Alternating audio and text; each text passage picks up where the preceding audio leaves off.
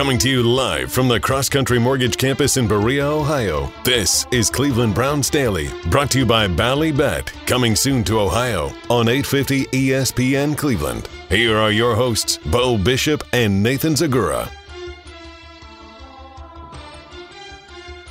All right, let's do it live on a Friday edition of Cleveland Browns Daily, brought to you by Bally Bet, coming soon to Ohio on 850 ESPN Cleveland. I am merely Beau, the great Gibbe next to me. Good to see you, sir. A pleasure. Yeah.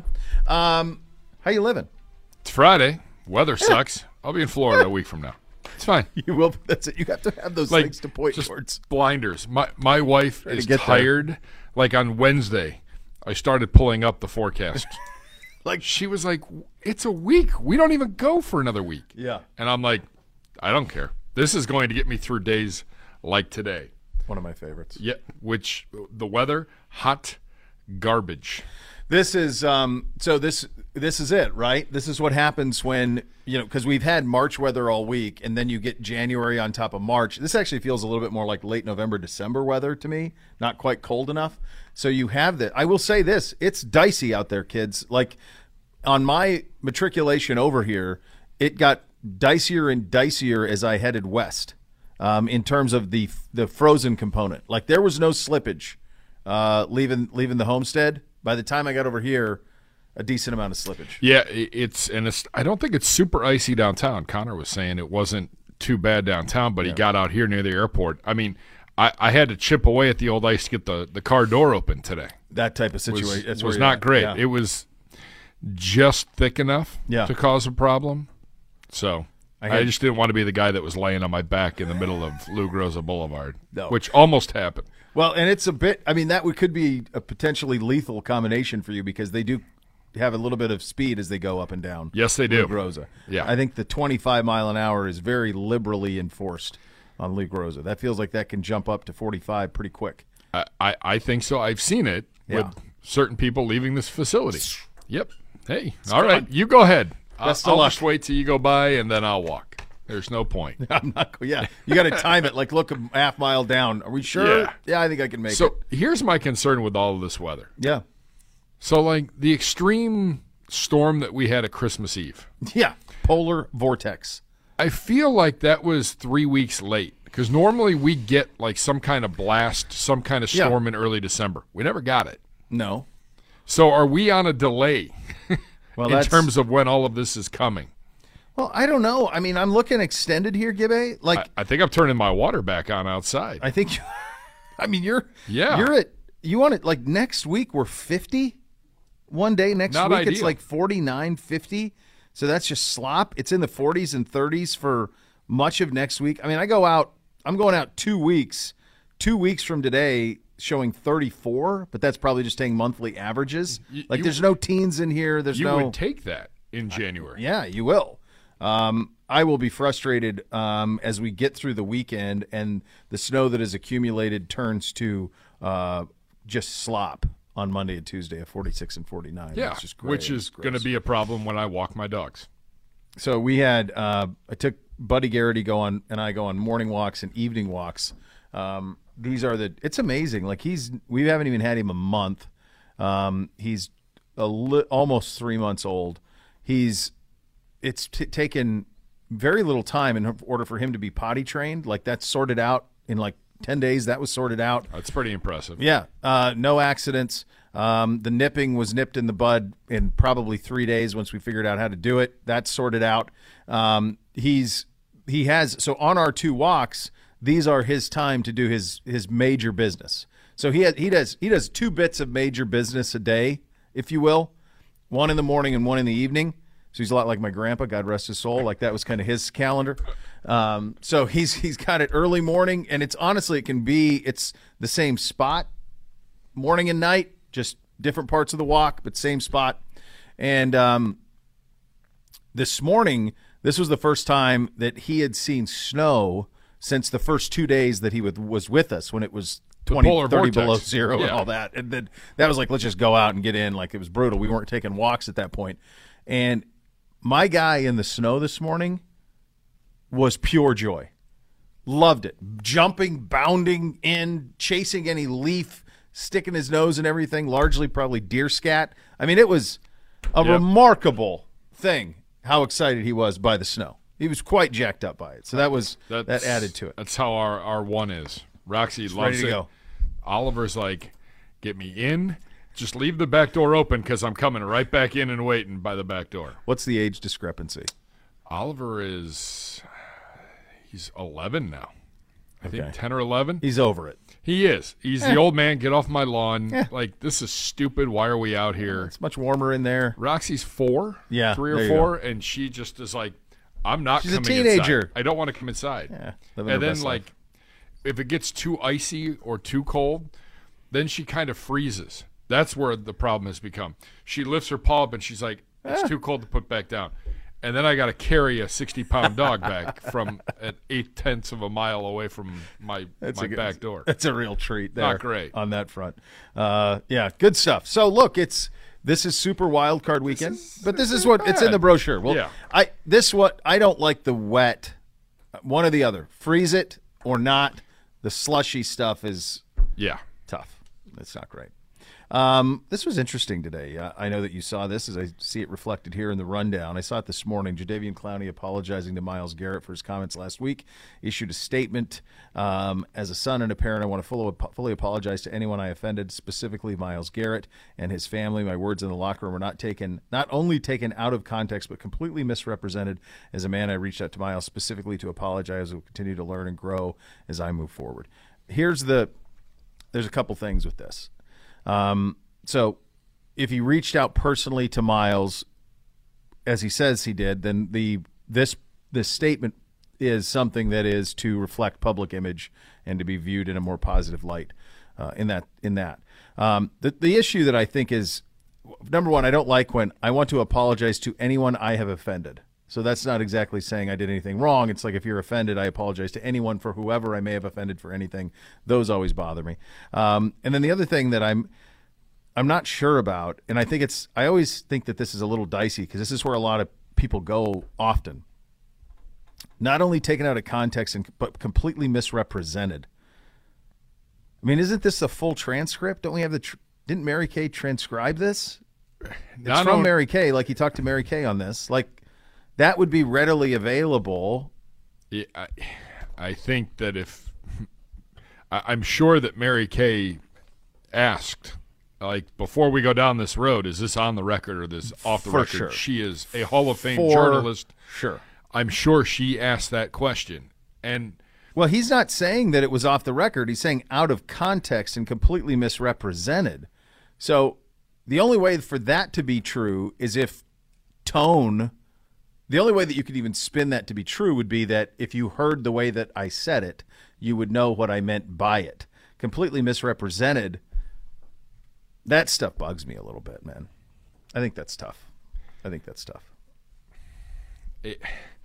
just just apologize. That's what I'm. That's where I'm I, at. get just Just own your part of it. simple, and go. Hey, I screwed up. It's been an emotional season. Yeah, everybody. it doesn't understands. justify my actions. I just want to apologize to Myles. I want to apologize to my teammates for for not being active for the final game of the year. Yeah. To to help us in a game that was quite winnable. Yep. Yeah, like, that would have been nice. Just do that. Like that's, I I don't. If you want to go down with the road with a journalist, and the journalist has it on tape somewhere, that, that could come back to make you not look so great, make you look worse. Yeah, and we're we're kind of at a point too where um, we're kind of at a point like we're we are so ADD as a society, like on to the next thing. That like, will this thing even be like? Will it come to that? I see a lot of uh, several of the the beat writers from the from the Plain Dealer and Cleveland.com, um, Ashley Bastock, who's who's in there all the time, saying, "I'm not surprised, was disappointed. It's come to this. His words were not represented or taken out of context. This was a by the book interview in the locker room." Yeah, So uh, and and that's and that's what you expect. Yeah, That's what's gonna just- happen. That's the that's kind of the standard of that whole thing. So um, it's it's a shame because it's this whole year where, where that is concerned was so difficult in terms of that defense not playing to the level that we all thought that it would. We've talked ad nauseum as to the reasons why that were the case, and you know it starts with some of the personnel stuff with the defensive tackles and probably the way that they thought they were going to play versus the way they ended up playing. Um, but one thing is for sure is that it's hard to argue that the best Jadeveon Clowney has ever played in his career was year one opposite Myles Garrett last year. He was great. He was absolutely yeah. great. And he's one of those guys that when he is when he was what he was in year one, you when you saw when you see it in the building and you see it week to week, you understand the impact that he has from thirty thousand feet. I don't know if Jadeveon Clowney gets the credit for it as good as he is because this it's when you draft a guy number one overall at defensive end, you expect him to have sixteen sacks a year, and that's not who he is. No, no, he he actually plays pro- more like a defensive tackle. Correct. Yes, he's he's fantastic against the run. Mm-hmm the sacks came last year, and I and I think that people thought you were going to get an encore of that. But if you look at his career statistics, that's last year was almost an, an anomaly. But yeah. he played well, and I think at times this year, like he really oh, stepped yeah. up and gave you everything. And I know he doesn't talk; he, he he's not big talking to the media, but we got the chance in the building to get to know him, mm-hmm. and really nice guy, like big family guy. Yeah. Talk to his kids every morning, like just uh, you know in between meetings. Uh, you know, would be in the cafe. How your kids doing? How's the oh, family yeah. doing? Everybody good? And you know, we'd have a conversation about that. And, nice guy, and that's why when this stuff came out, it's like eh. season's almost over. Like yeah. just you know, just walk away from that. Just walk away from all of that. That was it. We just needed. We just wanted to get through the week. Yeah, it's disappointing. Everybody's yeah. angry. No one wanted. No one's that. happy. No. And it just, unfortunately, uh, I mean, I, I'm a, I think we can all assume this has closed the door on him coming back. Yeah. But yeah. You know, eh, never say never. I guess, but I don't know. Just it, it sucks because he's a he is a talented player. Yeah, and he was a great compliment to Myles. Yes. When they were both healthy and on the field, he was a tremendous yeah. compliment to Myles Garrett. I mean, he was exactly what was needed. I mean, Andrew Berry had been trying to sign him for many, many years before eventually. You want him. by getting him, you got a paid assassin. Yeah. That's what it is. Yeah. I, I mean, that's really what he he's the hired hitman to mm-hmm. jo- to join the party. Yep. And I wonder too, like if his you know, like the acquisition of Deshaun Watson, it, it was kind of a, a situation where I wonder if he was wondering, could this be the last place I play? That type of sure. stuff. Like that, you were hoping for that. Opposite Myles, Watson's here. Like um, all of those things seem to make a lot of sense. So um, I, I, like the apology. We went over some of the things that are a little bit problematic. Yep. Browns assistant general manager Glenn Cook, our great friend, is set to interview with the Titans today for the GM vacancies, per NFL Network insider Ian. Stay there. I bet the weather is better down there than it is up no, here. I like stay there for another day. No, no, no. I'm like stay for another oh, like, day. Yeah, like, yeah. Take your time. Enjoy hey, yourself. You know what? Maybe, Hit up Broadway. Maybe, yeah, maybe I'll just hang Go out here for the weekend. Get yourself a nice meal. Um, we so, love Glenn. Yes, we do. Um, he was up for. He interviewed for the Bears last year and the Vikings last year. Yes, it came um, down to um, him and Kwesi. Kwesi, yeah, yeah. Um, the Cardinals have requested an interview with Brian Flores for their head coaching vacancy. We know Brian was here yesterday. This was my fear in this. Uh, I think we talked about this yesterday on the show. I, I, I, I feel like we did that. Flores is a guy that is almost you. It feels like our guys want this done pretty quickly, and they want to be able to get to moving on things.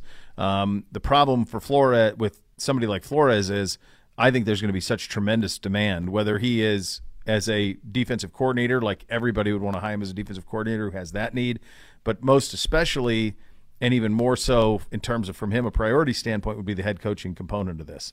So my hunch is that this won't be the last job that he interviews for.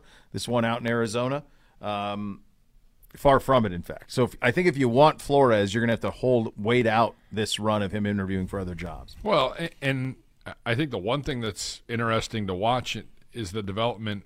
You know, if one of these top teams get knocked out of the playoffs and, and their defensive coordinator's up for a head coaching job. Maybe it's not Flores, but some team poaches uh, a DC to be a head yep. coach. Well, all of a sudden, you know, if the 49ers have an opening for DC, You, don't think they're going to go after Flores too? Well, Like, I, I mean, I just think about like if, as you were going through that, think about Dan Quinn. If he were to leave Dallas, Yes.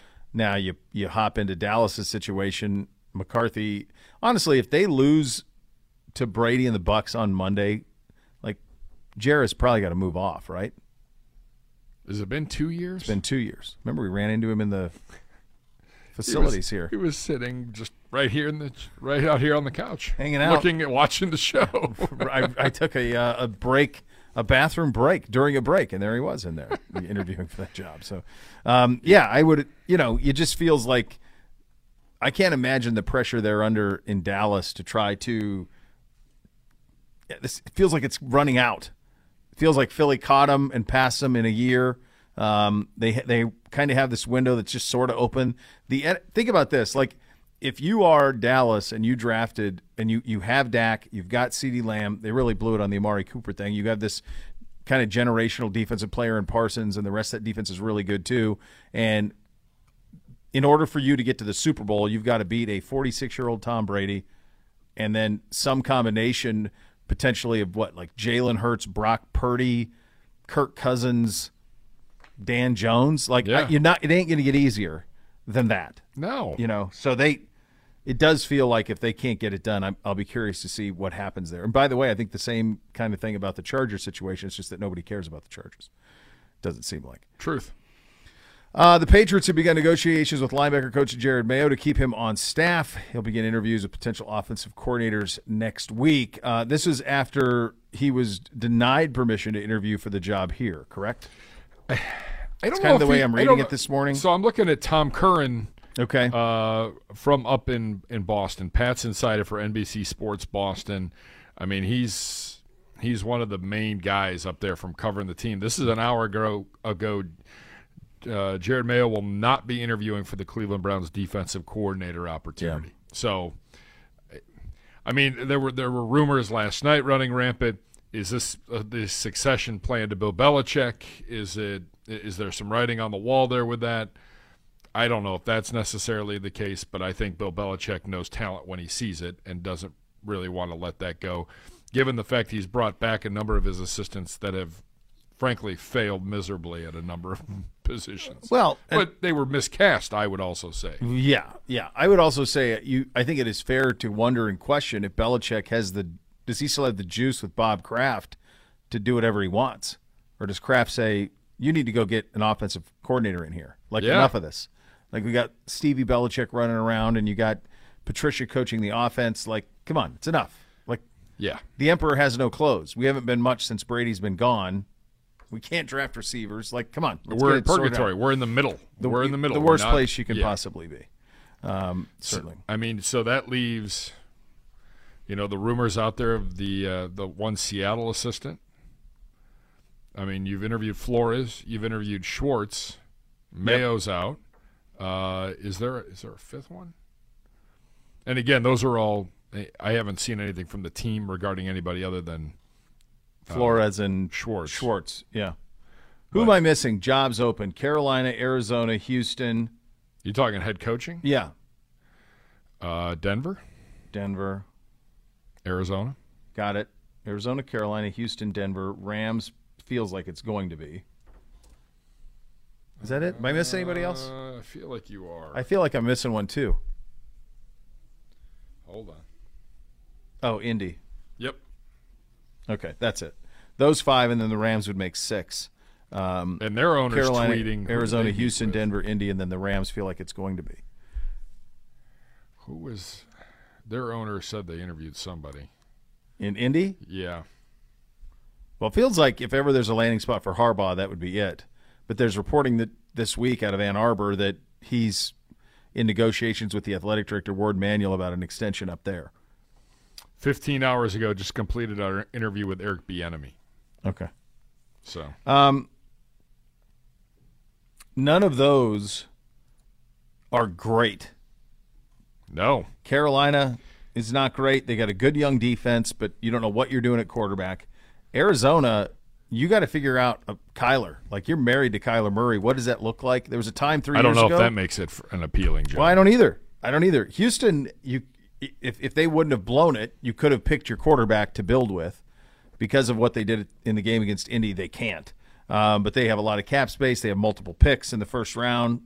You could get it going in the right direction if you loved Will Levis, or if you loved, I guess C.J. Stroud. By the way, real quick, there's a lot of rumor, a lot of questioning out there on social about C.J. Stroud, and I'm get, I've been hit with this like 15 times today already. Like CJ hasn't declared for the draft. Is he coming back? No, he's not.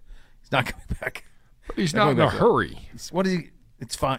He's not going coming back. It's they've moved on. It's He's going to be a top 10 pick in the draft. yeah, yeah. He'll be and you he, don't walk away from that. No, no. And I could see somebody even liking him more than Bryce Young in that Bryce Young is six foot, 180 pounds, and CJ is 6'3", 210. CJ was a ridiculous basketball player too. Like his athletic profile is through the roof. So um, I could see somebody falling in love with him over the course of the next couple of months, and him going even higher. Um, so that's the Houston job. Denver, you better like Russell Wilson. You Which better you- like him. You, you saw you saw a little bit better Russell yeah, after Nathaniel Hackett was Yeah. shown the door, yeah. and I, I still think that they have some team there. Oh, they- their defense is a championship level team. It's just they have good weapons on offense. It's just you know which can you get good Russ? you could make the argument that the Rams might be the worst job if it comes open. It's funny you say that because that's where I was headed. Oh. I think it is the worst. Really? I don't. There's no question. I don't think there's any question. Indy's picking fourth. They have the assets and materials to move up to one with Chicago, and they, have some to. talent too. They do, and they could make that. They have easy. They could get up to that point. Could get up to one if they wanted to. They could sit at four and take the quarterback that they want. Uh, I do think the Rams are the worst. Did you see the tweet from Jalen Ramsey last night, where he basically said, "If this is it, it's been a ride." Yeah. leads you to believe that they could push all chips in on a rebuild and say, look, we won a Super Bowl. Let's get out of McVay. Let's start over. We're going to have to recoup some assets. We need some ones. We need a full on rebuild here. yeah. in which now case, draft picks are important. yeah, and in which case, like, could Stafford be on the table? A healthy Matt Stafford paratrooping into Miami is pretty intriguing. Boy, that would have made tomorrow night's matchup a little interesting. Yeah, yeah. Like, Or So tomorrow- Ramsey tomorrow must be getting some inclination that that's where they're headed there. That whether he would be traded or buyout or I have no idea what his contract is, but I thought that was interesting um, how he tweeted all that. I don't think there's any question the Rams are the worst. The path forward there is pretty tricky. Yeah, I mean, it, it just what you've got some players, sure, but you don't have anything for the future. You No. were in a total win now, and your win now was one year. Yeah, and the bet they made was it's it's essentially the sports equivalent of the deal with the devil. They make it, they win the Super Bowl. I think what they were hoping for is that the reverberal effects of it would last longer. It feels like it lasted about a week. Like they had a parade and then that was it. And nobody cared about the Rams this year in LA. Nope, It's done. Almost immediately. No one cares about either LA team. No, not at all. Uh, all right, coming up next, the AP All Pro team is out. Who from our team is on it? Who from our team is not? We're off and running. You listen to Cleveland Browns Daily, brought to you by Ballybet. Coming soon to Ohio on 850 ESPN Cleveland.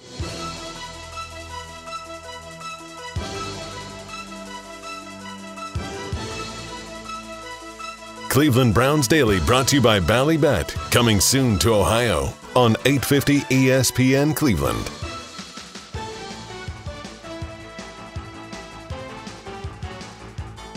There's a new way to cheer on your Cleveland Browns to help your favorite four-legged companion. Barking Backers, presented by Milk-Bone, the Browns' newest club for pet parents worldwide. Sign up today at barkingbackers.com. Barking Backers, the fan club for dogs. As we go around the NFL, the Associated Press All-Pro team is out.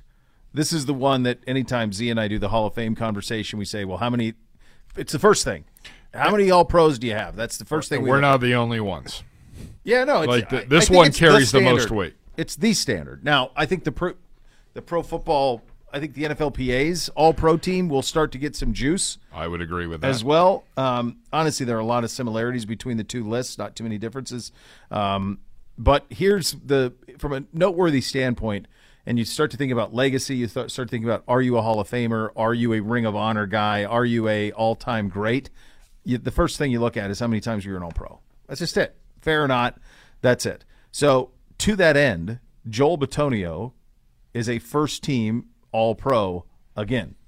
So this is his second first team All Pro nod. It is his fifth All Pro mention. He was three times second team All Pro already. So Joel Bitonio, still in the prime of his professional football career, is trending towards, and it's really hard at guard.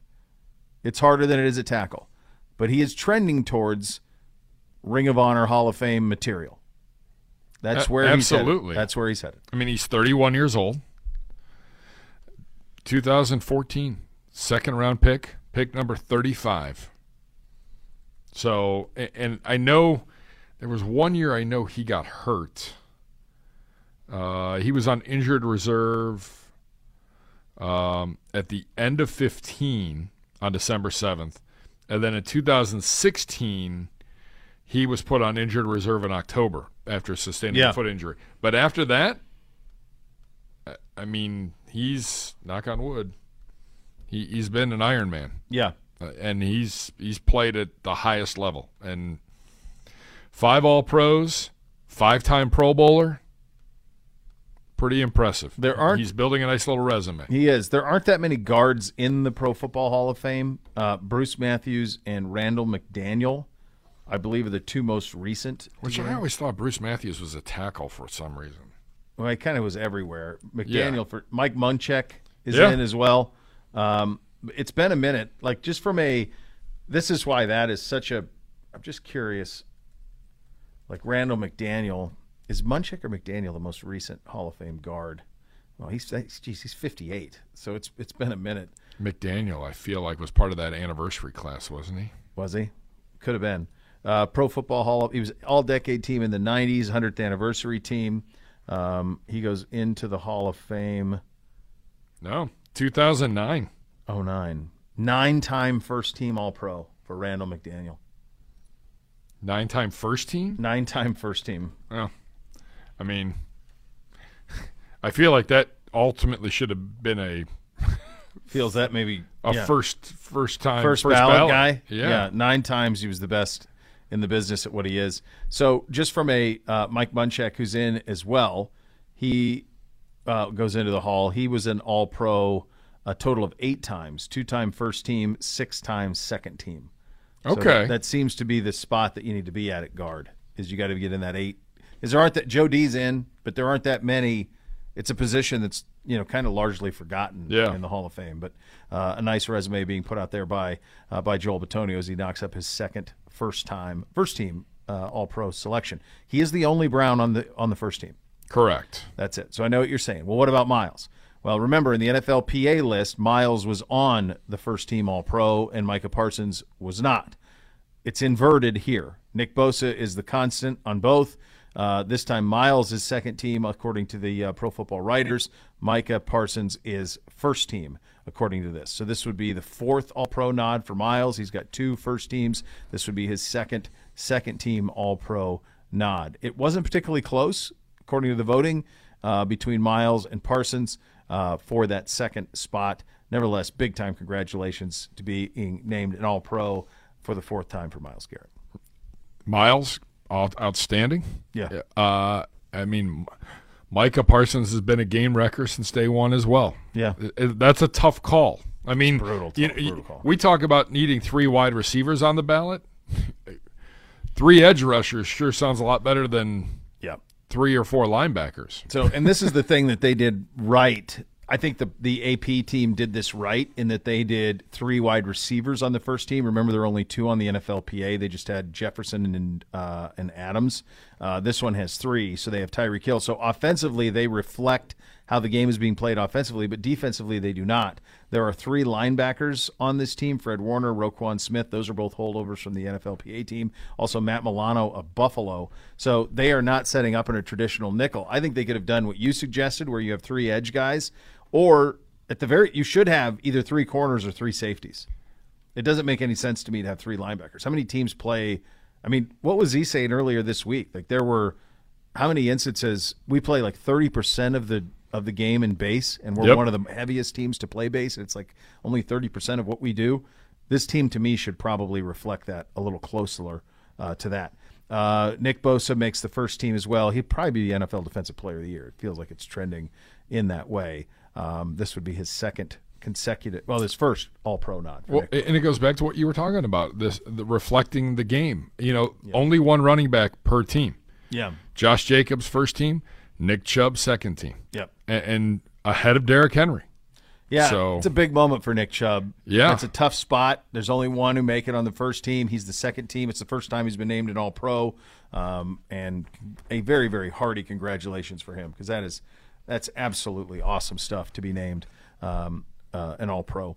Lamar Jackson, how about this? Posted the update to his injury status yesterday on Twitter saying his knee remains unstable. He's officially out for Sunday's game against the Bengals. I think this is a reaction to the fact that John Harbaugh seems almost flabbergasted by the questions of Lamar Jackson and when he's going to play. And it almost has created this perception that maybe Lamar is sitting out because he doesn't have a contract. And Lamar wanted to answer that personally, so he did yesterday on Twitter. But all is not right in Baltimore. I'm sorry. I think there is more to that. I'm. Yeah. It's not being handled well. I think by either side.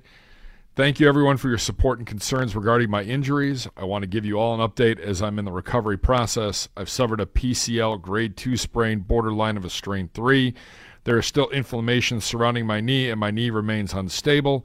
I'm still in good spirits as I continue with treatments on the road to recovery. I wish I could be out there with my guys more than anything, but I can't give 100% of myself to my guys and fans. I'm still hopeful that we have a chance. I don't know if that's how you wanted to end that, but Doesn't seem like it. uh, if I'm your teammate, I, I have questions, and I'm not sure that you're the guy to lead me going forward. Yeah. I mean, you missed nine games, ten games in the last two years, all in December. Yeah. Not great. No, not.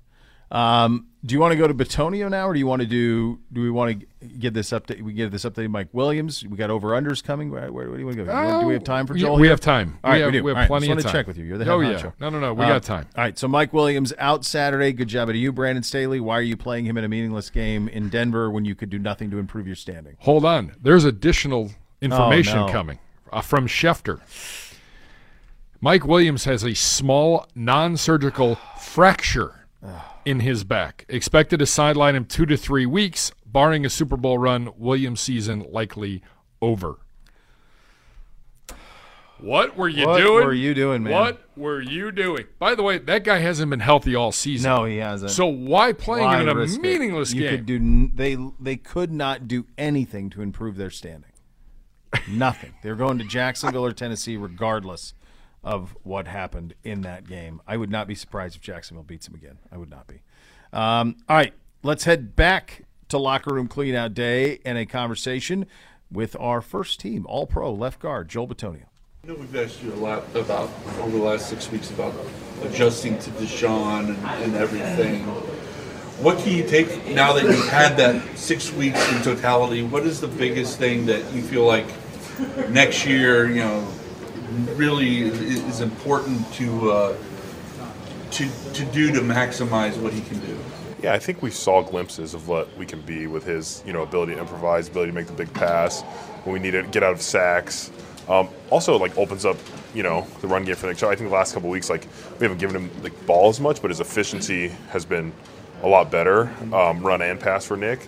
Um, so you see all those things where it's like, hey, the goal is like to maximize our offense for everybody in it. You know what I mean? And if that's spreading them out and letting Nick run in six, seven man boxes instead of eight or nine man boxes, um, I think it's a big advantage for us. And I think you saw glimpses of, of what we can do second half of Washington, some of those touchdown drives we had um, yesterday.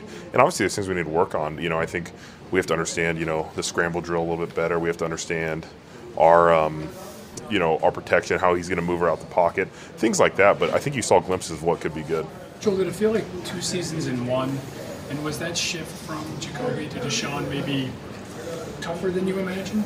Um, I don't know about two seasons in one, but there was definitely a distinct, you know, difference in it. You know, you know, um, you play with a guy like Jacoby who uh, was kind of the starting quarterback really from you know start of camp, just the, reps he got and and all the things that, that he got, and then Deshaun comes in and we understand you know how talented of a player he is, um, and so there's but different styles of play, you know, so the offense had to figure that out, and I think we're still figuring that out, but.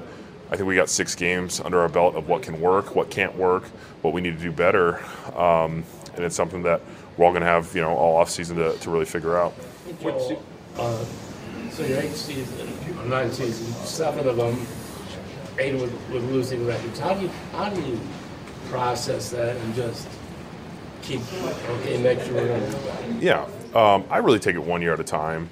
Um, you know, that's my overall record, and you, and you look back on it. There's been a lot less successful seasons than successful seasons, but for me, you know, I'll look at um, big picture for myself, like what I want to do to get better, how I want to, you know, um, take that next step in my game because I think there's always room to improve. Um, and then big picture thing, like what can we do for this team next year? You know, I don't really look back on 2016 or 17. You know, that that's really going to affect us this year. So it, it's tough. You know, you'd rather win games than lose games, and and I want to win. Um, you know, it's finish my career out with, with some winning records would be would be great. So that's that's kind of um, you know my process on that. And Joe, you talked about it. Um, what do you envision the offense looking like next year? Right, you said it, started to transition. So, like, how do you think it's going to look? I think you're going to see more um, early down passing, more you know spread um, approaches, and that doesn't mean we're not going to run the ball or get the ball in Nick's hand because he's you know one of our best playmakers, if not our best. Um, but you're going to see things like that. You know, I, I- think, and, it, and if it's working to our level, you're going to have a lot less third and longs. You're going to have, you know, second and shorts or third and shorts that are a lot more convertible than those third and longs. You know, um, I think it's just an efficient way to do things, and I think, I think you know, as an O line, we want to protect better than we did yesterday, and we want the ball out of Deshaun's hand, you know, quicker as well. So it's just a combination of things. It's um, it's one of those things, but you, you're going to see that spread. You're going to see still take shots on play action. You're going to still see, um, you know, a few of our touchdowns have been off of play action passes and stuff like that with Deshaun. So they're they're all still capable. We're still able to run the ball and bully people. You know, at the end of the day, it'd be great if you get them in six man boxes, and then we could run the ball with Nick because, you know, I think he'll be even more dangerous if we can do that. Is it going to take an adjustment mentally as an offensive lineman that maybe it's going to be pass pro early and you got to do that more? Yeah, and I think for us though, mostly is like you just have to have the mentality that the play could last forever. And no matter what you say, there's always that like little clock in your head where it's like, oh, okay, I've blocked long enough here, and with Deshaun, it doesn't seem like it's ever long enough because he's trying to make a big play.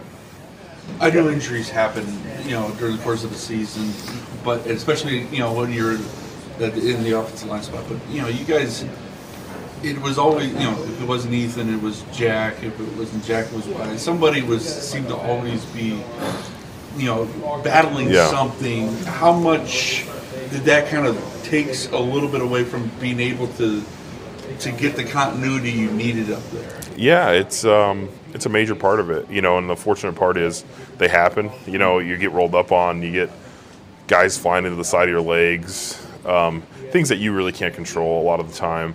Um, so you have to get used to it. But it did affect us. You know, I thought we were rolling pretty good. Poe ended up getting hurt, really affected us. Wyatt obviously was, um, you know, a little banged up throughout the year, and, and that was something that we had to had to try and overcome. Um, I do think Coach Callahan does a good job of getting guys ready to play, you know, for those those streaks of time.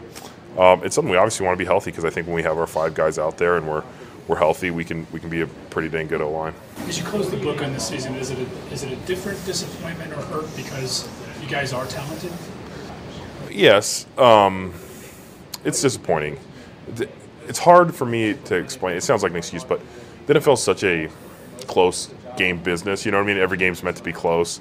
Um, if you look back on the season, like there's four games, five games that you're like, even if we flip two or three of those, it's like we're sitting at ten wins, and you're in the playoffs, and that's something um, think back on. But you have to figure out why you aren't executing in those moments. Um, and you know, I thought about it a lot, honestly, like what, what's happening in those moments, and it's like you just have to figure out a way to do it. I think once you start doing it, it just happens, and um, then you're going to turn, you know, into, you know, consistent winner. you guys had the playoff here in 2020, and I know 2020 was its own separate thing, almost entity as a, as a season. But are you a little disappointed that that wasn't the start? You know, that getting that you know getting that taste of it, you know, 11 wins and all that wasn't didn't have a longer. You know, longer shelf life in terms of what it did for the for the organization. yeah, it was frustrating. I thought we were, you know, it's never easy in the NFL, but I thought that was to, you know, take us to that level of, hey, we're a playoff team every year. We're going to try and compete for the AFC um, north every year and, and see where we're at. And it didn't happen, you know, um, the last two years. But I do have faith that we have, you know, the right core of players, the right coach, I, you know, um, to to make that job and, and to take us to that level. Um, it kind of follows what Chris and Jeff were asking, but um, you, it sounds like you've taken this season harder. Is that is that true? Is that just because you're been around longer? You know, I, I hate using the word, but I'm getting older. You know, I'm getting older, and you don't know how many years you have left playing. I'm not in year two or three where it's like, hey, I, I got a lot of time left. So it um, it's one of those things where I want to win. Like everybody wants to win, but you, you put in the work. You, you play this game. Obviously, there's, you know, we get paid a lot of money. We, uh, you know, it's a dream to play this game to just even have the opportunity to play it. But at the end of the day, we all want to win a Super Bowl, and like you feel like a little bit of your career's you know empty if you don't have that opportunity. So, you know, you run out of time eventually. kind of kind of off of that. I mean, you played with Joe, and Joe is of, of his generation, maybe the great, the best left tackle. Do you kind of look at him and say, "We had all of this, but you know, I I don't want to, you know." Obviously, you want the the personal, but but you know, Yeah. you want. I mean, does that kind of Yeah, I've talked to Joe a bunch. Um, you know, we talk all the time, and and we'll text back and forth or, or, or say stuff to to each other about things, and and um, I think that's his biggest realization. Like he did everything in his power, and it wasn't enough. You know, and that frustrated him.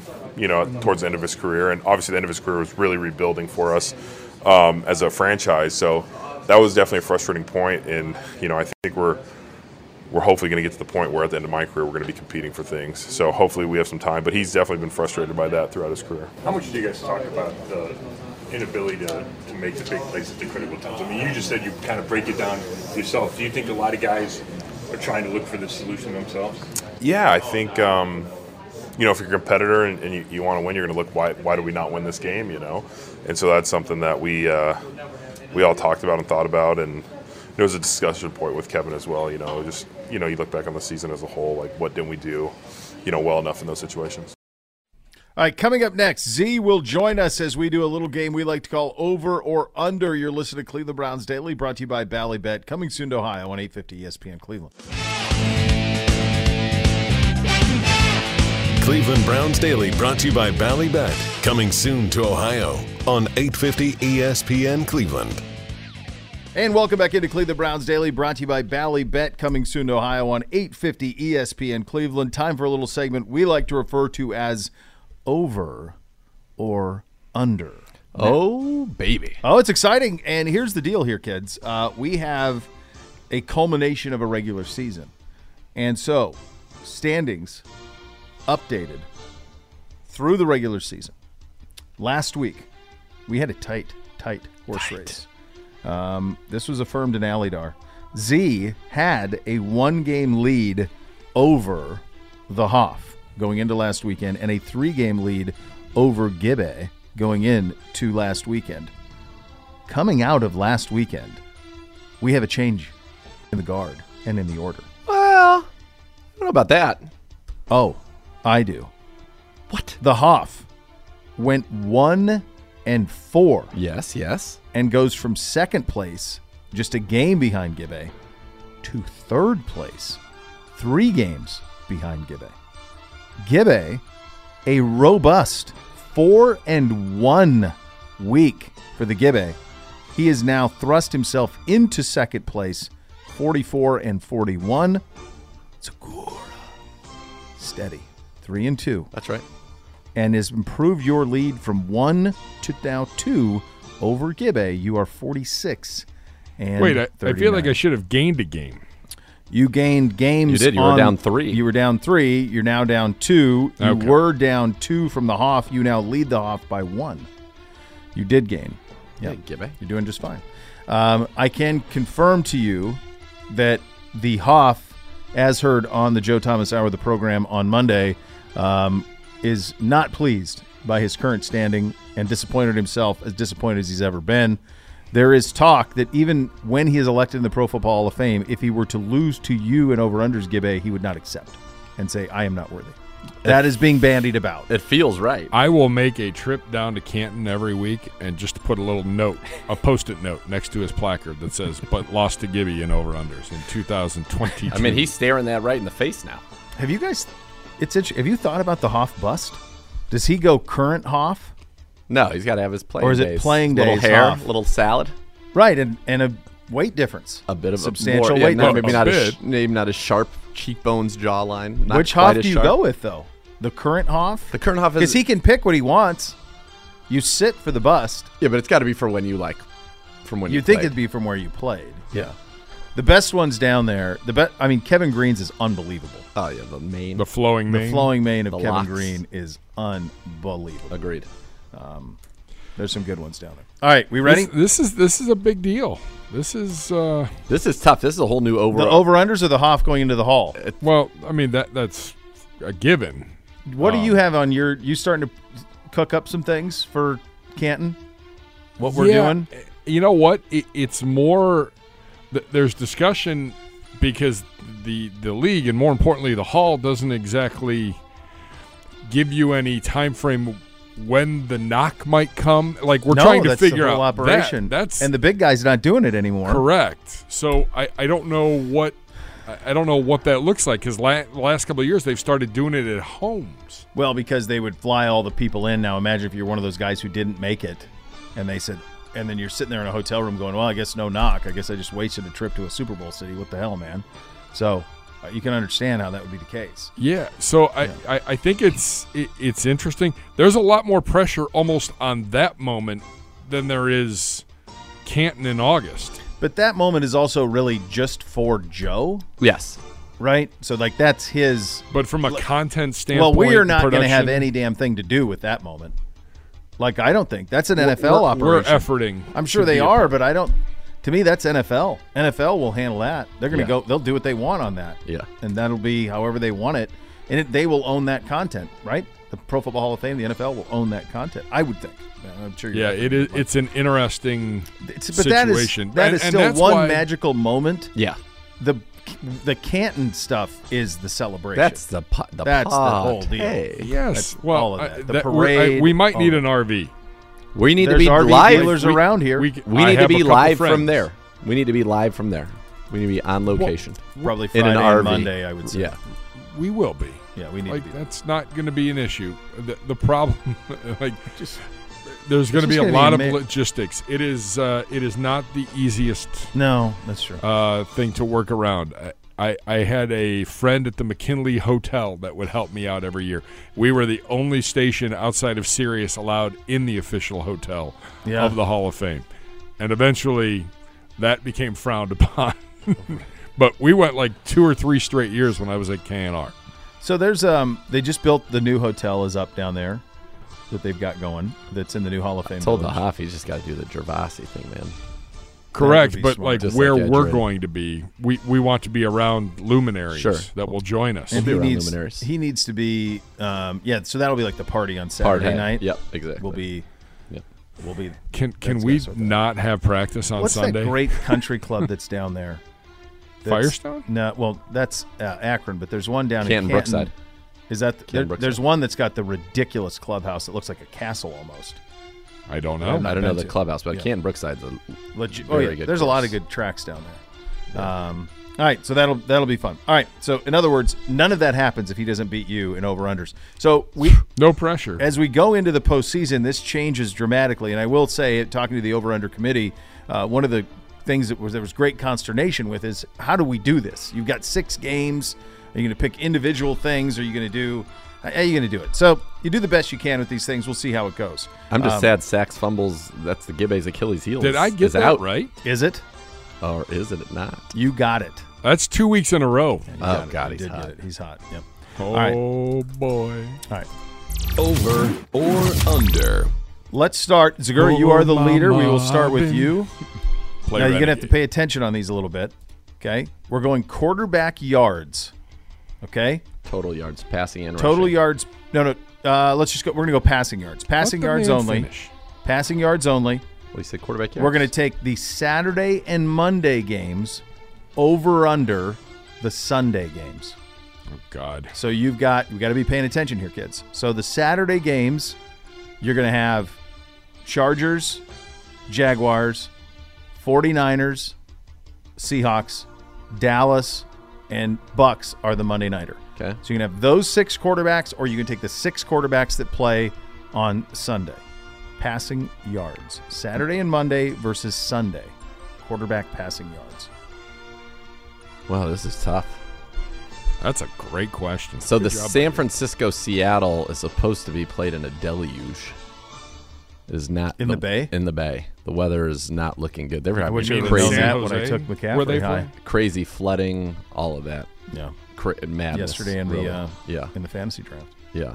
Um, I think this L.A. Chargers Jacks has a lot of passing. Dallas Tampa has a lot of passing. I think Cincinnati has a lot of passing. Buffalo no. Buffalo has a lot of passing. Miami no. And then I'm undecided on this game. If the weather was fine for SF Seattle, I'm going to go Saturday and Monday. I think I'm still going to go Saturday and Monday anyway. Over Saturday and Monday. Zegura. Get it! I'm taking Sunday over Saturday and Monday. Under. Next. Over or under. All right, Gibbe. This one to you. Total receiving yards. Tyreek Hill, Justin Jefferson, Ja'Marr Chase. Over or under. Stefon Diggs, CeeDee Lamb, and Mike Evans. Jefferson, Chase, and Hill versus Diggs, Lamb, and Evans. I would take that first one if Tua was playing, but I'm taking the second one. You are the second go group. Under. Jefferson. Yeah, I, Chase. I, I think Tyree could have a monster day if he has someone that can even get him the football. He's got Skylar Thompson. Yeah, I. That's why we're going the opposite direction. All right. I'm going Diggs, Evans, Lamb as well. Under. All of them clear number ones. Next. Over or under. All right, Zegura, this one for you. NFC running back rushing yards over under AFC running back rushing yards. Running back rushing yards? Yep, running back rushing yards. Hmm. Intriguing, very intriguing. That's tough. Uh, I'm going to go NFC. NFC. I love this. He doesn't sound confident. No, these are I like it. wild, wacky things. It has to be at this point. Yeah. Gibbe. Uh, running back rushing yards out of San, out of uh, NFC, AFC running back rushing yards. I will take the Running. Uh, remember that running back, Yeah, Not not, quarterback. not Yes. quarterback, not receiver, running back. I will take the NFC running backs, please. Over Alex for 200. as well. Okay. Next. Over or under. Uh, this one goes to you, Gibbe. Sacks, interceptions, fumbles. Oh God, I don't even know how you're going to do this. I don't either. NFC versus AFC. Who has the most turnovers and sacks? AFC, NFC over or under AFC sacks, interceptions, fumbles. Gibbe. Boy, I'm. I think I'm going to take the AFC based on the matchups. Same.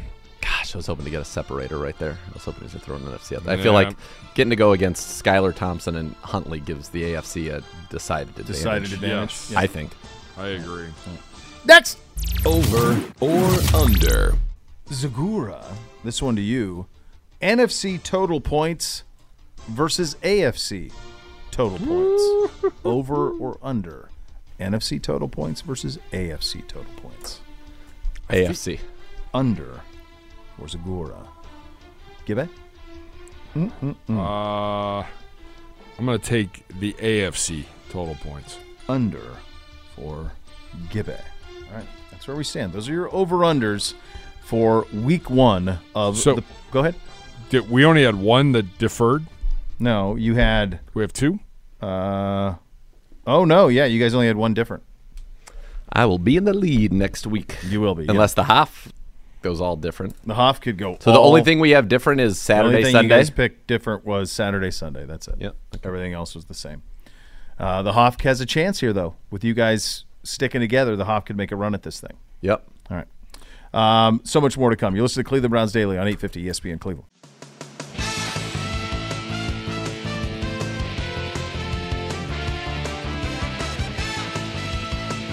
Cleveland Browns Daily brought to you by Bally Bet. Coming soon to Ohio on 850 ESPN Cleveland.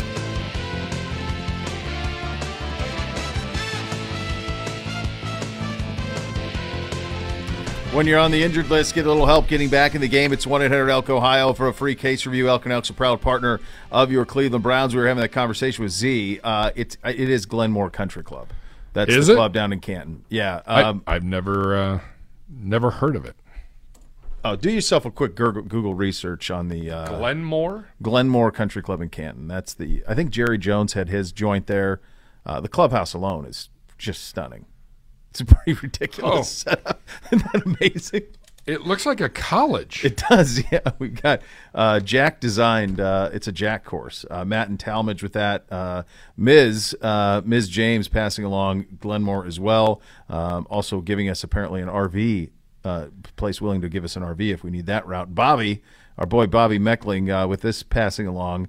Um, that if we need a home-based storage facility for the Hoff, he's offering up his house or the whole street. Apparently, we can have the whole street. Well, block party. Yeah, he's willing to be our uh, Chamber of Commerce ambassador for the Akron Canton area. I- In all fairness, that might be on par for what Joe would be. Joe would like that. I'm sure someone's going to get to Joe and go, "It's got to be a little bit fancier than that." I think he would. I do think he would thrive at the at the winery, the Gervasi, because he likes a wine. He likes a good wine. Yes. He'd like that setup. I think a little bit. Um, Wow, this is crazy. isn't that isn't that an amazing clubhouse? Stay and play, like Yeah, what? pretty What? cool. Yeah, pretty cool setup down there. Yeah, Yeah. yeah. Uh, I love that area. Good folks. Um, all right, we have six playoff games this weekend in Super Wild Card Weekend. Um, there are four games that most people think will be. I'm sorry, three games that most people think will be beatdowns. Three games that most people think will be close, and by most people, I'm talking about the people in the desert. Um, Seattle at San Francisco, projected beatdown. Miami at Buffalo, projected beatdown. Cincinnati, Baltimore, projected beatdown. And then LA Chargers at Jacksonville, close. Giants at Minnesota, close. And Dallas at Tampa Bay, close. Yeah, the best one is the Monday Nighter. I can't tell if it's that or Jacksonville, LA. I don't know if that's going to live up to things. You think I, Jacksonville's not ready? You, are you sure the Chargers are ready? I I I don't know if Jacksonville's ready. I mean, did you did everybody watch that game against the Titans? And you knew the Titans were going to bring Yeah. the lunch pail, and it was going to be just a punch in the mouth fest for three hours. Yeah. But like Jacksonville won the game, but it was not a it was not an enjoyable game to watch. I don't know that it's. Um, I don't know that it's necessarily that that people think that that's like that. I think it's more along the lines of. So let's, for example, give what's the last impressive win that the Chargers have. So here's how they closed the season. So they closed with Denver in a loss where they played their guys for some of the game. They beat the I mean the Rams, they beat the Colts, they beat the Titans, they beat the Dolphins, no Tua in that game. Uh, lost to the Raiders, beat the Cardinals, lost to the Chiefs by just 3, lost that This is the thing with them as I'm going through their stuff. They don't blow anybody out and they don't get blown out. Is the Chargers like the Chiefs and the Niners beat them by six and by three? Uh, the Raiders beat them by seven. Broncos, but they don't blow anybody out. They blow out well. They they blow out the bad teams, but they don't get run either. Uh, they didn't get beaten bad by Seattle about midway through the season, but they don't have a lot of great wins on their resume. The Chargers, there aren't. It's just it doesn't there. The best team that they beat this season Oh my gosh! I mean, did they beat a single team that had a like a playoff team? A winning record? They beat the. All right, er, you tell me which of these are. So the Dolphins are a playoff team. Yeah. They beat them. That's it. But you put an asterisk next to that. Really? The Chargers have only beaten one playoff team. They've beaten the Raiders, Texans, us, Broncos, Falcons, Cardinals, Dolphins, Titans, Colts, Rams. Well, that changes things. Miami is the That only changes playoff my- team. my thought on a Miami's the things. only playoff team they've beaten. That's it. That's the list. And yet they are That's crazy. They beat one playoff team. Let's see how many Jacksonville built. Jacksonville and, beat and the yet Chargers. they couldn't find any more wins to be a better. That's not coaching. That goes back to Well, that uh, guy. That's what I'm saying. Jacksonville beat the Jacksonville was two and one, and then they lost five in a row. Uh, they beat the Chargers in Week Three, 38 to ten. They beat the Ravens 28 uh, 27. They beat the Cowboys 30 to 24. So they beat three playoff teams. They beat the Titans twice. They beat the Cowboys down the stretch. yeah, beat them uh, a month ago, forty Yeah. to thirty-four. They beat the Titans twice, which allows them to win the division. Um, So both they- teams beat the. They've the had playoff games in the last few Yeah, weeks. and they oh gosh, they've been playing playoff football since I don't. They've won five in a row, and they've been playing playoff football that entire time. this is making me rethink everything. So which sucks. in in my morning occupation, I picked Jacksonville. Yep. And then as as we, when we get into ours, we'll see how that all goes. You could very well be swayed. When we did the fantasy draft yesterday, though, I took Herbert, banking on him getting two weekends. Well, I in. took Ekeler, so yeah. there's that. Not ideal. It's hard for me to see. It's hard for me to see any of these other like Minnesota should be able to handle the Giants. that game came down to the wire a few weeks ago when I they know, played, though, I and know. that was in Minnesota. yeah. I mean, Danny Dimes, you really going to ride? I mean, you're hitching your wagon to that. If you if you're Minnesota and you can't win, you might have bigger problems. I think there's two Sean Payton bowl games. I think the Chargers are a potential Sean Payton bowl game, and I think Dallas could be a Sean Payton bowl game. Yeah. If they lose to 46 year old Tom Brady, is that all right?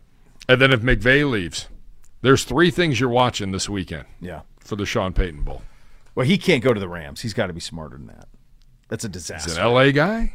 He's an LA guy now. I feel like that's a that would be on the table. If the Chargers, I, I get Who the Chargers wants to are lose though? Like they don't have.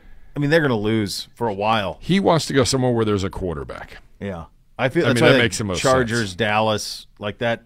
You know, those things make sense for him. But I watched both of those gigs uh, going forward. Did you hear Mixon this week down in Cincinnati? We're the big dogs in the AFC. Like Cincinnati is sick of not being in that category with Buffalo and Kansas. They're reading everything that's written about them. Good, Yeah, they're reading all of it. So good. Let's let's get that Sunday nighter put to bed early. I think it's in play. Well, we don't even know about Huntley, do we? No, I mean, he's get he was a limited participant yesterday. I haven't seen anything today on him. We know No. Lamar's obviously out, but I don't know if it if it's in even. I'm sure Huntley will give it a go, but he it's not like he was a full practice participant yesterday. yeah, I'll have to look and Yeah. see. So have get the get the smart kids on that. Um, all right, coming up next, Cade York.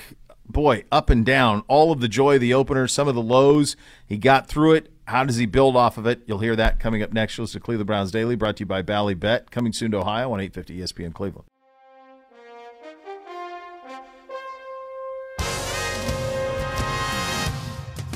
Cleveland Browns Daily brought to you by Bally Bet. Coming soon to Ohio on 850 ESPN Cleveland.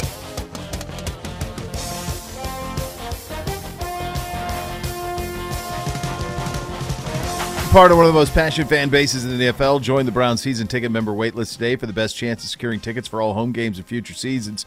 Don't miss out. Go to clevelandbrowns.com slash tickets or call 440-891-5050 to reserve your spot today. You have an update on Huntley? He says 90% on the arm. Is that right? Yeah, he says his shoulder is ninety percent, ninety Okay. percentile, uh, but says it'll be a game time decision. There's not another option. No, that's it. You're not going with the I- other dude. you know what? The other guy gave the, I- the Bengals 21 points last week. Yeah, th- we don't have other options.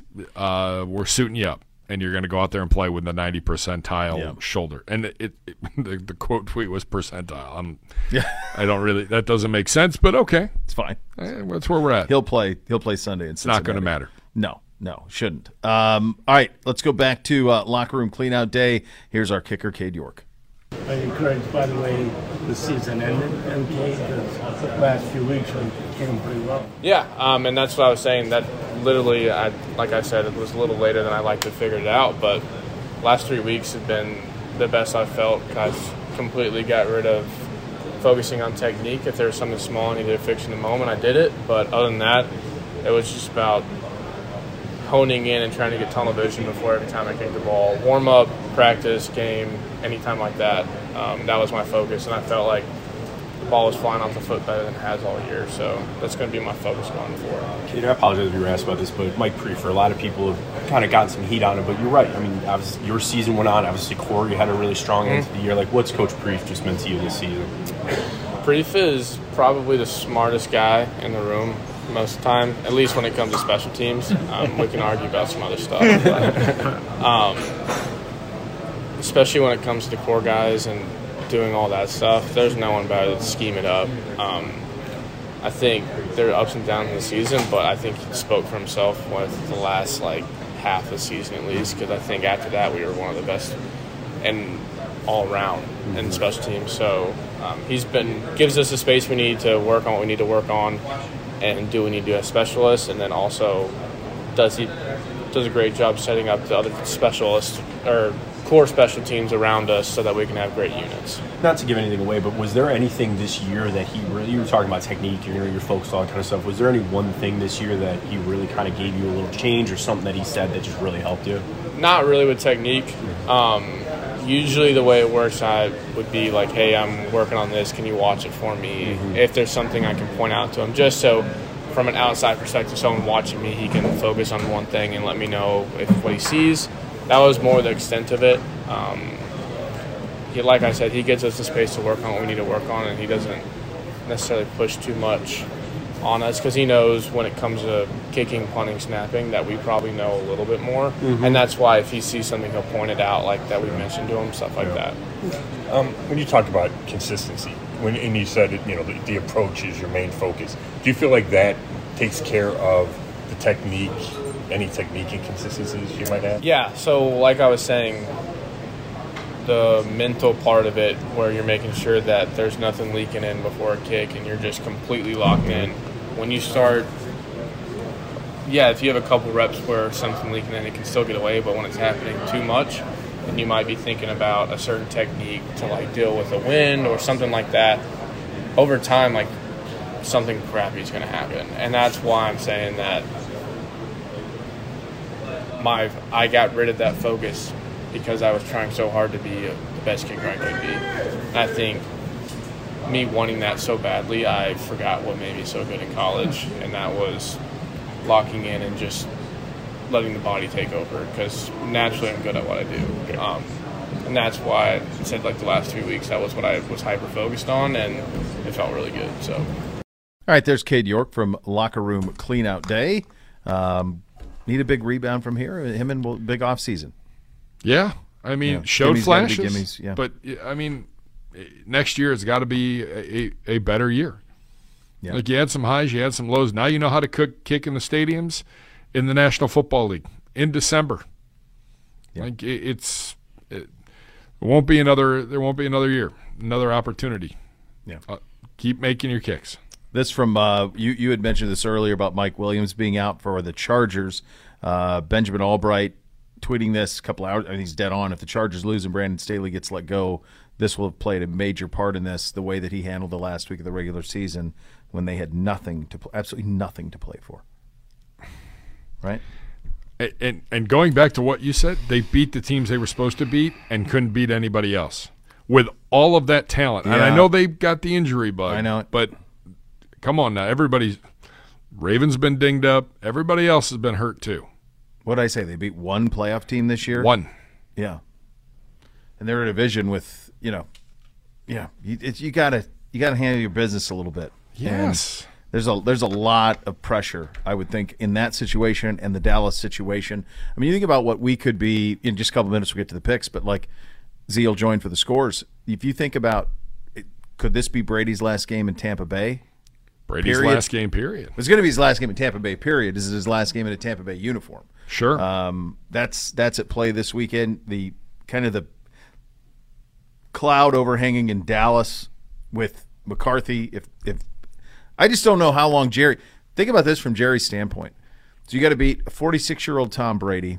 Should you win that, you'd most likely have to play San Francisco with Brock Purdy. Um, and should you win that, you'd have to play Philly, most likely with Jalen Hurts. Like you're not getting a a simpler path to a Super Bowl, and that's with full respect to the defenses and everything. But a simpler quarterback path, you ain't getting. You will not have. It will not be that advantageous again for them. So they got to go. Yeah. Th- The clock is ticking on a couple different teams here as we get ready to start this path to the Super Bowl. Yeah, going to be fun. Going to be a very fun weekend. We will pick the games coming up next. Z rejoins for a special edition of the scores, a super wild card edition of the scores. That's coming up next. You listen to Cleveland Browns Daily, brought to you by Bally Bet, coming soon to Ohio on 850 ESPN Cleveland.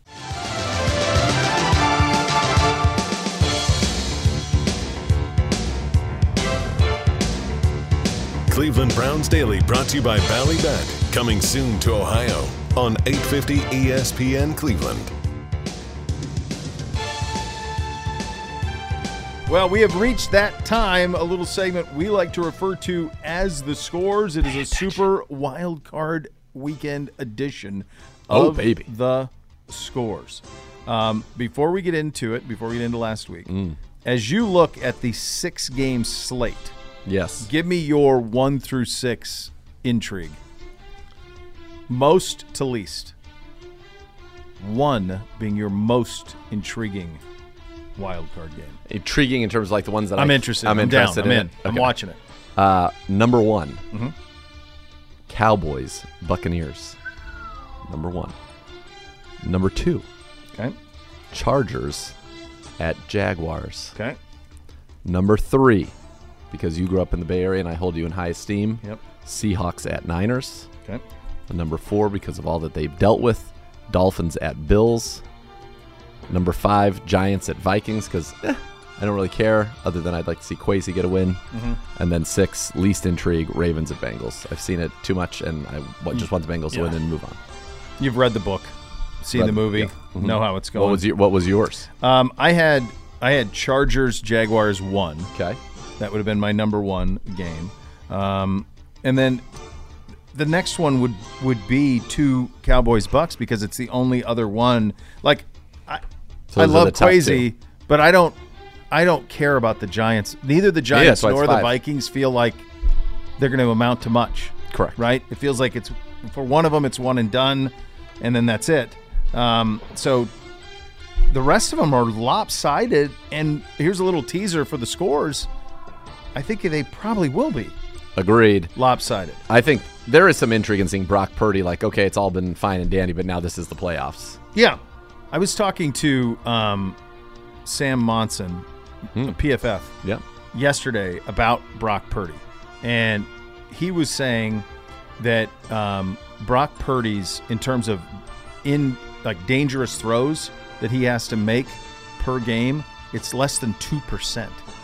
In other words, he is just doing exactly what Kyle is telling him to do, and that the scheme is putting people so wide open that he, on 98% of his throws, there's no danger. It's just safe. Yeah. I mean, just wrap your head around that. So the He's the, a gangster. the What do you mean?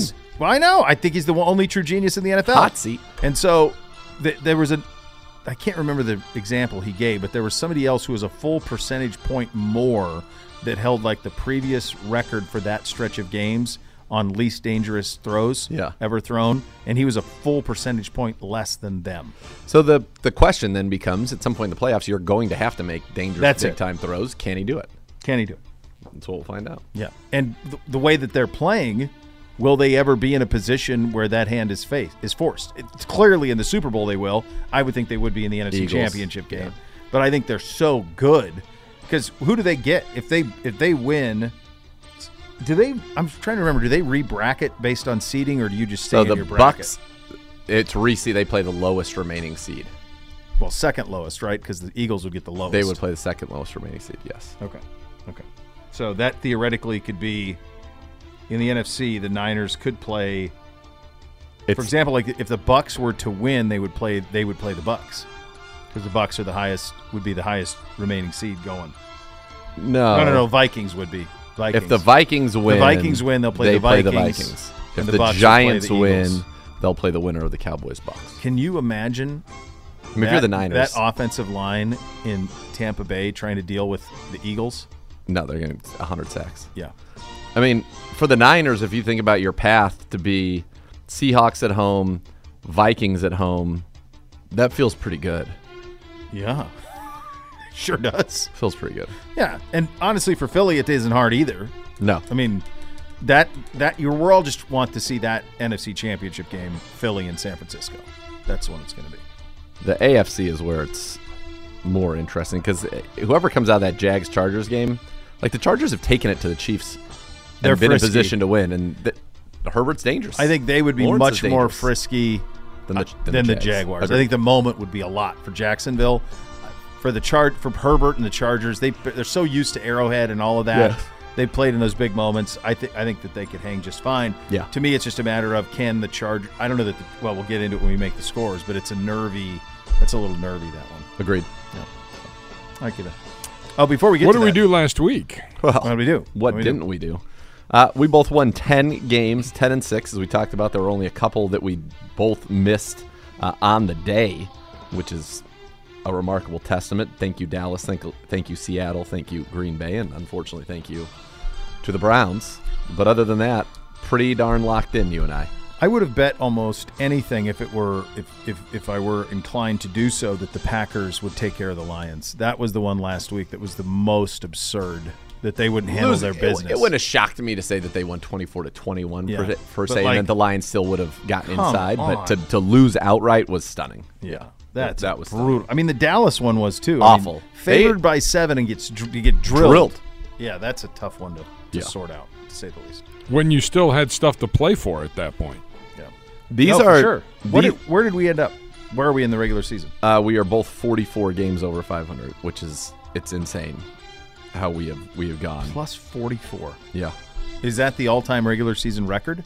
Or the No. first year we were? I'll have to look on the first year. First year, I think. I don't feel like think I don't think we ever had a combined A combined 88? No, No, that has to be the record. yeah, You had one. The first year I was you like, fifty. absurd. Yeah, and I was. But I was. You're I still wasn't, good. I wasn't far off. I feel like I was in the thirties. Here, hold on. You want me to look Yeah. right now? I can put it up. Hang on, man. Like a minute. We have a minute. to Pull So that up. eighty-eight over, 88 picking over. every one of them. So 18 was the first year. There it is. Yeah. So this. See, that's why you love Excel. Look how quickly you got to that. Yeah. Talked about the. So 88 ended the regular season at uh, a 48 Mhm. and 36. So by my math, that feels like exactly the same. That's unbelievable. Really? Is that right? No, 44 and 44 is 88. This is 84. That's 84. So this is the new record. We went. We both went 3-0 and 1 in the wild card. One and three, two and two in the divisional round. Uh, we both went one and one in the championship round. So Okay. middling really from there. Yeah.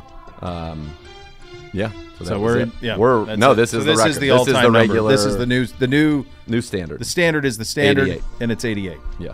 Eighty-eight miles an hour, Marty. Yeah, like we did. But here's the Pretty thing. sure that's what we the were thing. doing on the bus coming home. Here's the th- we did great in 2022. Uh-huh. We need to be better in 2023. Got to. We got to be better. Even though incentivized, No, No more. more. incentive, just a desire. just desire and hunger. Yes. To do more To based on you, the This. audience's appreciation of Yeah, us. and helping them. and helping them. Yep. That's right. All right, let's go, Gibby. Totally agree. Let's get down to it. Super wild card weekend. I hate these games. This would be very hard if I was able to do so, Mm-hmm. deciding which games I would invest on because monstrous home favorites, and it just uh, uh, it's scary, scary in the playoffs. Well, but anyway, it all kicks off Saturday, 4:30 on Fox. It is the 49ers hosting the Seattle Seahawks. The Seahawks back their way in. They won. They need a little help. They got a little help from the Detroit Lions. Uh, Pedro, not Pedro. Lead us off here. I mean it's got to be right, especially if the weather's bad. It all. I, I, nerd. Spumoni, huge, huge, huge Niners. Niners eighty. Seahawks nine. Yeah, the what San Francisco has done since Purdy has been in the mix is uh, nothing short of remarkable. Agreed. Uh, they have not lost with him. Um, he has handled all of the business. Their defense is just dominant. They have scored over 30 um, in every game since Purdy's been the quarterback. 33, 30. No, they won Seattle. They, Seattle at Seattle was 21 13. 33, 35, 21, 37, 37, 38. That's the stretch. Um, it's not only they do that, they usually cover, handle their business. There's only one time they haven't covered in that stretch. It was against Yeah. the Raiders um, in Vegas, where they came back and, and won 37 They won, to 34. Um, I just think they're absolutely humming. I was trying to think what this would be that would make me go the other way on the scores, and it would have to be closer to like probably like 13, honestly.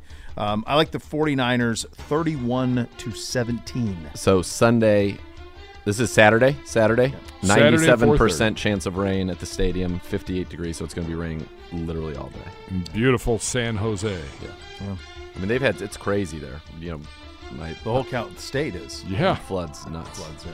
Saturday night foosball in mid-January, kids, and it's a big one. Ah. The AFC South champion Jacksonville Jaguars playing host to the 10 and 7 Los Angeles Chargers. Gibbe Bishop. is backing the Chargers, for the record, in case people were wondering out there. where that is.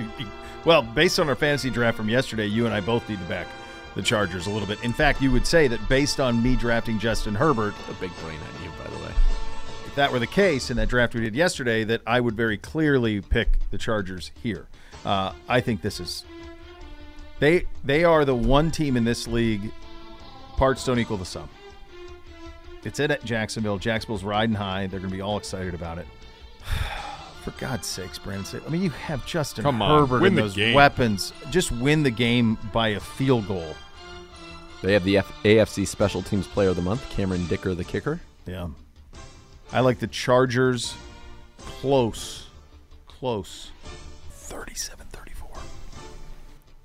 Justin Herbert, Keenan Allen, Austin Ekeler, Come on. Bosa, James, Live. Live Let a them play to their bit. part, play to their strengths. Let them live, man. Chargers, 1,764. Oh god. 764. Oh boy. Jags, 1,000. Oh no. Oh, I like that. I was so close, same but different. Was so tempted. so tempted. Honestly, if it was if it's 3, I would have gone that way. Maybe by kick it will be. Might be. Yeah. It's moving that way. Yeah. Sunday, a nice little triple header. By the way, sneaky great day to go have a little Sunday fun day with Monday being a holiday. Oh, that's right. Mm, sure, Yeah, sure, sure, you could have insight. yourself a nice insight. little, nice Sure, little day sure. on Sunday safe? if you'd like. Oh, you safe. Cocktail it up. It kicks Second off at Saturday. Yeah, kicks off at one o'clock on Sunday. It'll be Nance. It'll be Romo. The Bills playing host to the Miami Dolphins. Nathan Zegura. Same. Huge. Nobody ram There's- it. there's- Nobody circles the There wagons. isn't. I don't know what I mean, number it, was it- Skylar it, Thompson. feels like 34 to 7 or 34 to 14 or I mean, I, it'd have to be like 17 and a half to Yep. consider. I mean, Yep. it, it's got to be so far. I just magical Buffalo. I mean, can you imagine if Damar Hamlin shows up at this game, which feels like it's in play? It feels like it's in play. Oh Absolutely. my it, it feels like the Miami should have no problem knocking on the back door. You get a you're down 20, Yeah. get little one easy to like sky, you know, Yeah. Tyreek Hill, or you're down, you know, ah, who knows, 17, whatever, and you throw a little something at the end to Waddle or Hill. But I just have no confidence in it, and I feel like the I don't want to mess with their destiny. Yeah, same. Bills. The middle game on Sunday features the Minnesota Vikings, 13 and 4. The differential in the negative. Playing host to the New York Football Giants, who they just beat a few weeks ago. The Giants do not fear the Minnesota Vikings. I will definitely tell you that. Nathan Zegura, kick us off. The Vikings have almost gone from being significantly overrated to all of a sudden it's like a foregone conclusion they're going to lose the worst 13-4 team in history. And I think Yeah. they can use that as a motivating factor. I mean, the fact of the matter is this is a game played by people uh, in the skill positions, and I would venture to say that the best skill positions reside with Minnesota. I mean, Well, they have Justin Jefferson. Saquon Barkley probably would start for them over Dalvin Cook, but maybe not. I mean, Dalvin That's Cook's negligible. Yeah.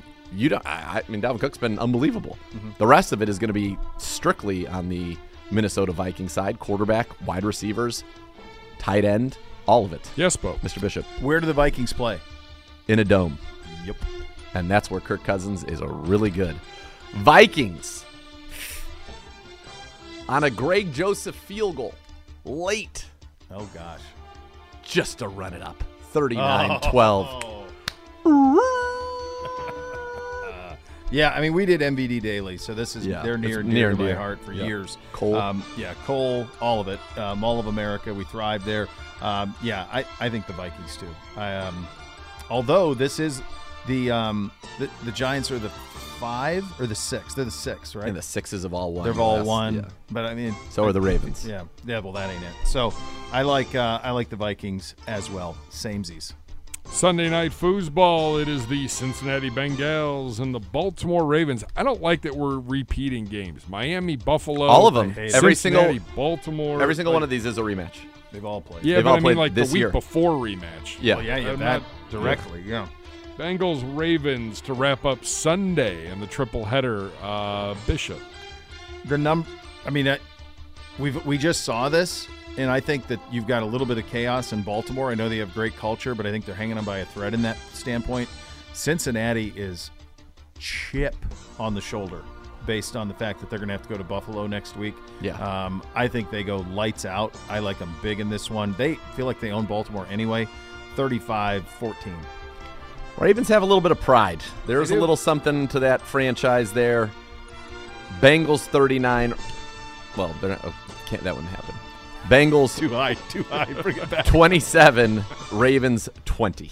These two teams have played twice. They played in Baltimore, and Cincinnati won 19 to 17 early in the season. With That'd be with Lamar. And then last weekend uh, at Cincinnati, it was 27 to 16. Yep. Final one Monday night foosball. That was with not Huntley. That was First with the other guy. time in NFL history, a Monday nighter Pretty to close out out wild card weekend. Quite. Can I interest you in Tampa Bay and the Dallas Cowboys This is gonna be live monster from numbers. warm, sunny, but it'll be nighttime, Tampa Bay, Florida. Monster numbers here. You can interest. Uh, Is girl? Yeah. Look, I thought this game was in Dallas, which is and yesterday's Yesterday, program yep. when I thought it was After a you seven. fought me all season that they shouldn't get to read they shouldn't. figure. They won their division. There's something to be very proud of. at eight and nine. Tom Brady, home dog Yep. in the playoffs. Dak struggling, Struggling. throwing interceptions. 26 to 6 last week at the commies. 26 to 6. Jerry saying, Don't worry, Jarrah. Mike McCarthy. You're fine. Jarrah. Jarrah. Mm. Bucks win it outright. How do they block him? How do they block him? Gonna get it out quick. He's gonna, he's gonna have to. Um, ugh. My, I'm trusting Dak and McCarthy. Those humans, On the those road. humans on the road. It's a tough one. This is a tough one. Yeah, it's brutal. Uh, I'll go boys by three. Boys by three. They did it. The end of Brady in Tampa. He's off to San Francisco next year, or the Raiders. So we got three differences. Yeah, that's all right. It all works out. I don't like that. Tough, tough weekend. Tough week. It'd be tough very- weekend. very very, very week. careful out there. Very Um, speaking of the weekend, it is a long weekend for us. Yes, so we are is. off on Monday. We will return on Tuesday. Z is on holiday. Be chasing that small ball around. Chase it around in the warm sun. The new era for Miss K kicks off next week as well. I miss her. I, I do too. tremendously. Yeah. Yeah, so- it's, just, it's, It's a that. ray of sunshine. Right, and we need that. And I, it, and oftentimes it was the only one on some of these days. Um, so we're back on Tuesday. The next level is coming up next. Thanks for listening, everybody. Cleveland Browns Daily, brought to you by Bally Bet on 850 ESPN Cleveland.